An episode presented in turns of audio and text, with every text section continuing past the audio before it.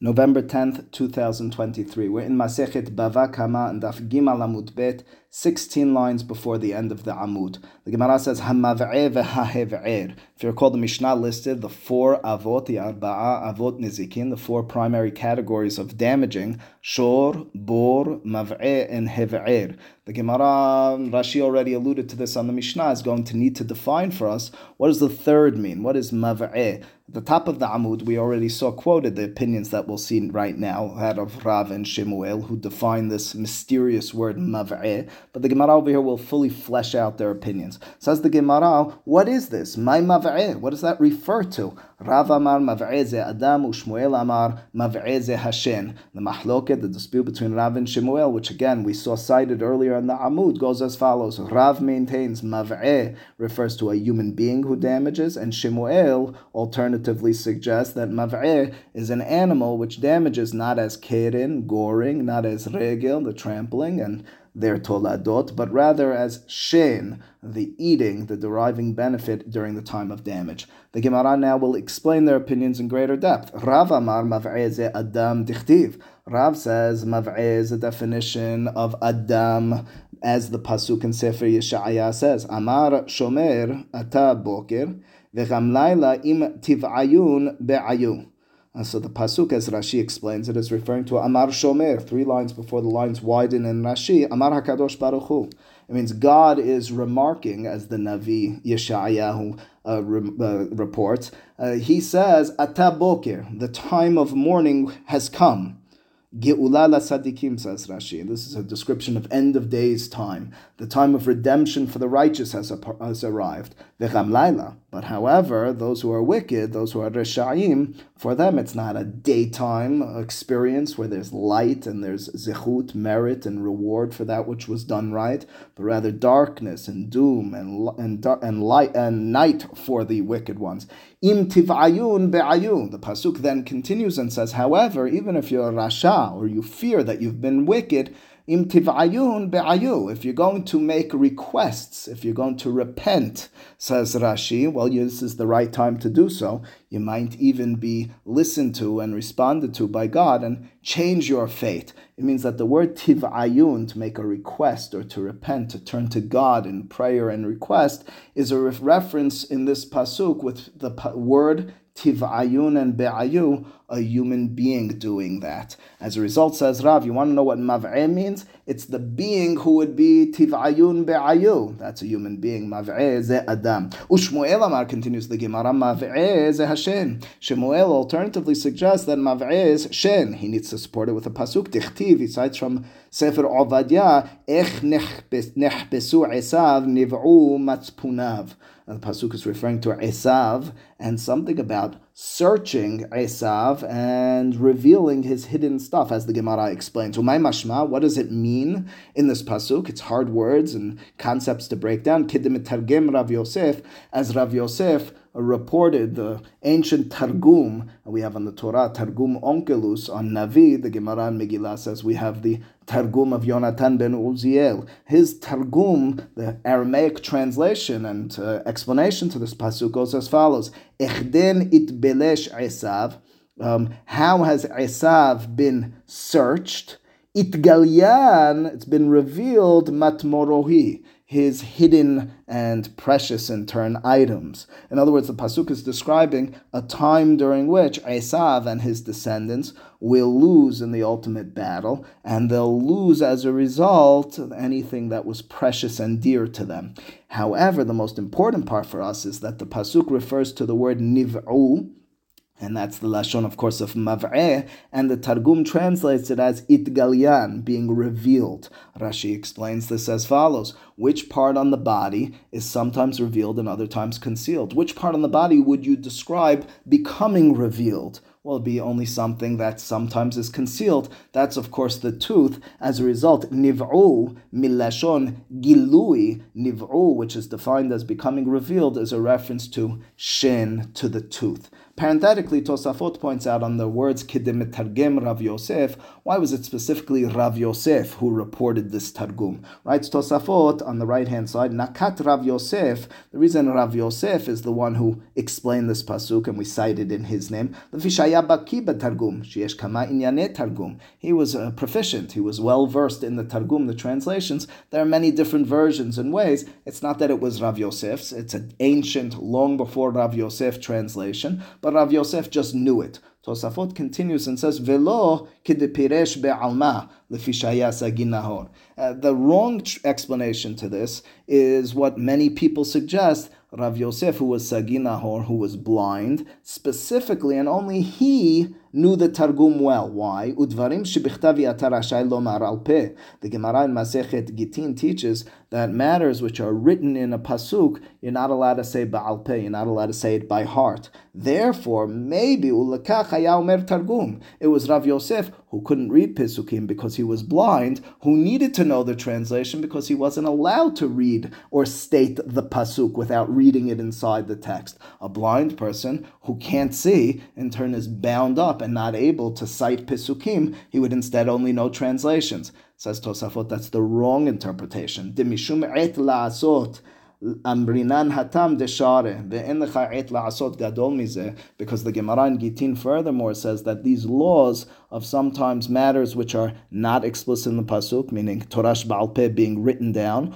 or a pasuk by extension suggests Tosafot, which is written, and as a result you'd say you're not allowed to do it by heart. If it's et la'asot, if it's a pressing and dire situation, it's permitted. That's why the Mishnayot and Gemara was written down, the Gemara says over there. Even though it's oral and supposed to be oral and forbidden to be transcribed, nonetheless, et la'asot, people were forgetting it, and as a result, it was permitted to write it down. A pressing, dire situation permitted it. Says Tosafot, a blind person not able to say Pisukim, not able to read Pisukim, is et la'asot. It's a pressing, dire situation. He would be permitted to read the Pisukim. The reason he knew the Targum was not because he couldn't read the Pisukim, but rather he was just good at it. Okay, but back in the Gemara, the Gemara presented for us the two opinions of Rav and Shemuel and their support for their positions. Rav as Adam from Imtiv Ayun Be'ayu, and Shemuel as Shen from Niv'u Matzpunav. Says the Gemara, well, each of them have a pasuk. Why don't they agree with the other? What is it that Rav didn't like about Shemuel,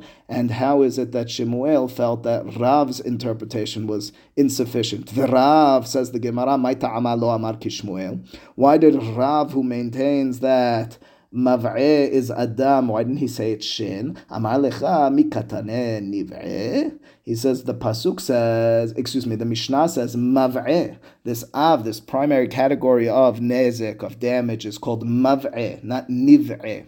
Now the difference between those two words grammatically is uh, very simple. Mav'e is something that's done, and niv'e is something that's done to it.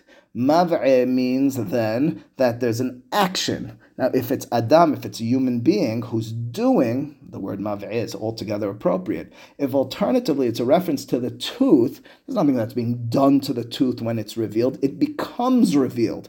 And therefore, the, the language of mav'eh, which is active, is inappropriate for the tooth, which becomes revealed in a inactive, in a reflect, reflexive way, it just happens to it. The fact that the Lashon is mav'eh and not niv'eh, says Rav, proves that you're wrong, Shemuel. It's not the tooth which just has the revelation happen to it. It's rather Adam who's making the request, who's doing the teshubah and praying.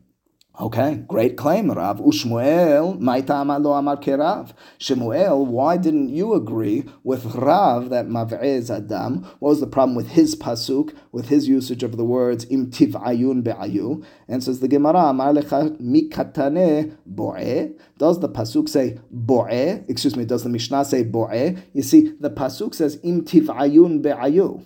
Uh, the word that's being used is be'ayu not mav'ayu or mav'e, just the wording. If that's the verb, it's be'ayun, tiva'ayun, it should say in our Mishnah, according to Rav's logic, according to his usage of the word in the Pasuk, bo'e. The fact that it says mav'e makes me believe, says Shemuel, that it means something else. Okay? That being the case, each one of them have a Pasuk, each one of them have a reason they don't like the other's Pasuk, why don't they? Uh, well, what tips the scales? Michdeh says the Gemara, Kera'eh lo kemor velo kemor dayake. The Pesukim have problems on both ends. Uh, means uh, let's analyze. Kira'eh, the Pesukim, lo kemor dayeke, they're not midukdak, they're not read properly and, and finely according to one opinion. Velo kemor dayeke, neither according to the other opinion. After all, the Gemara just told us each one of them explains the deficiency in the other opinion. Therefore, it must be something else was truly motivating Rav and Shemuel